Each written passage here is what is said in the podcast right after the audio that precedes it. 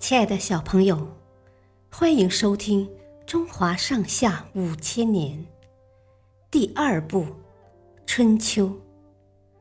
今天的故事是伍子胥出韶关。伍子胥原本是楚国人，他的父亲伍奢和哥哥伍尚也都在楚国为官。楚平王在位时。伍奢是太子建的老师，一心一意扶持太子。太子建的另一个老师是费无忌，是个阿谀谄媚的小人。他在楚平王面前说太子建想要篡位，楚平王信以为真，就把伍奢叫去审问。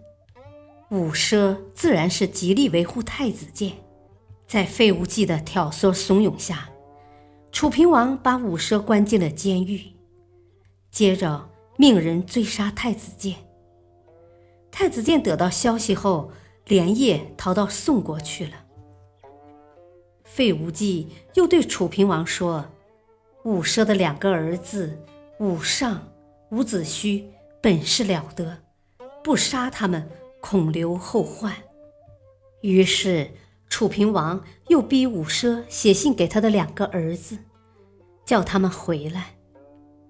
收到父亲的信后，伍子胥知道这是楚平王设下的圈套，但伍尚坚持要去救父亲。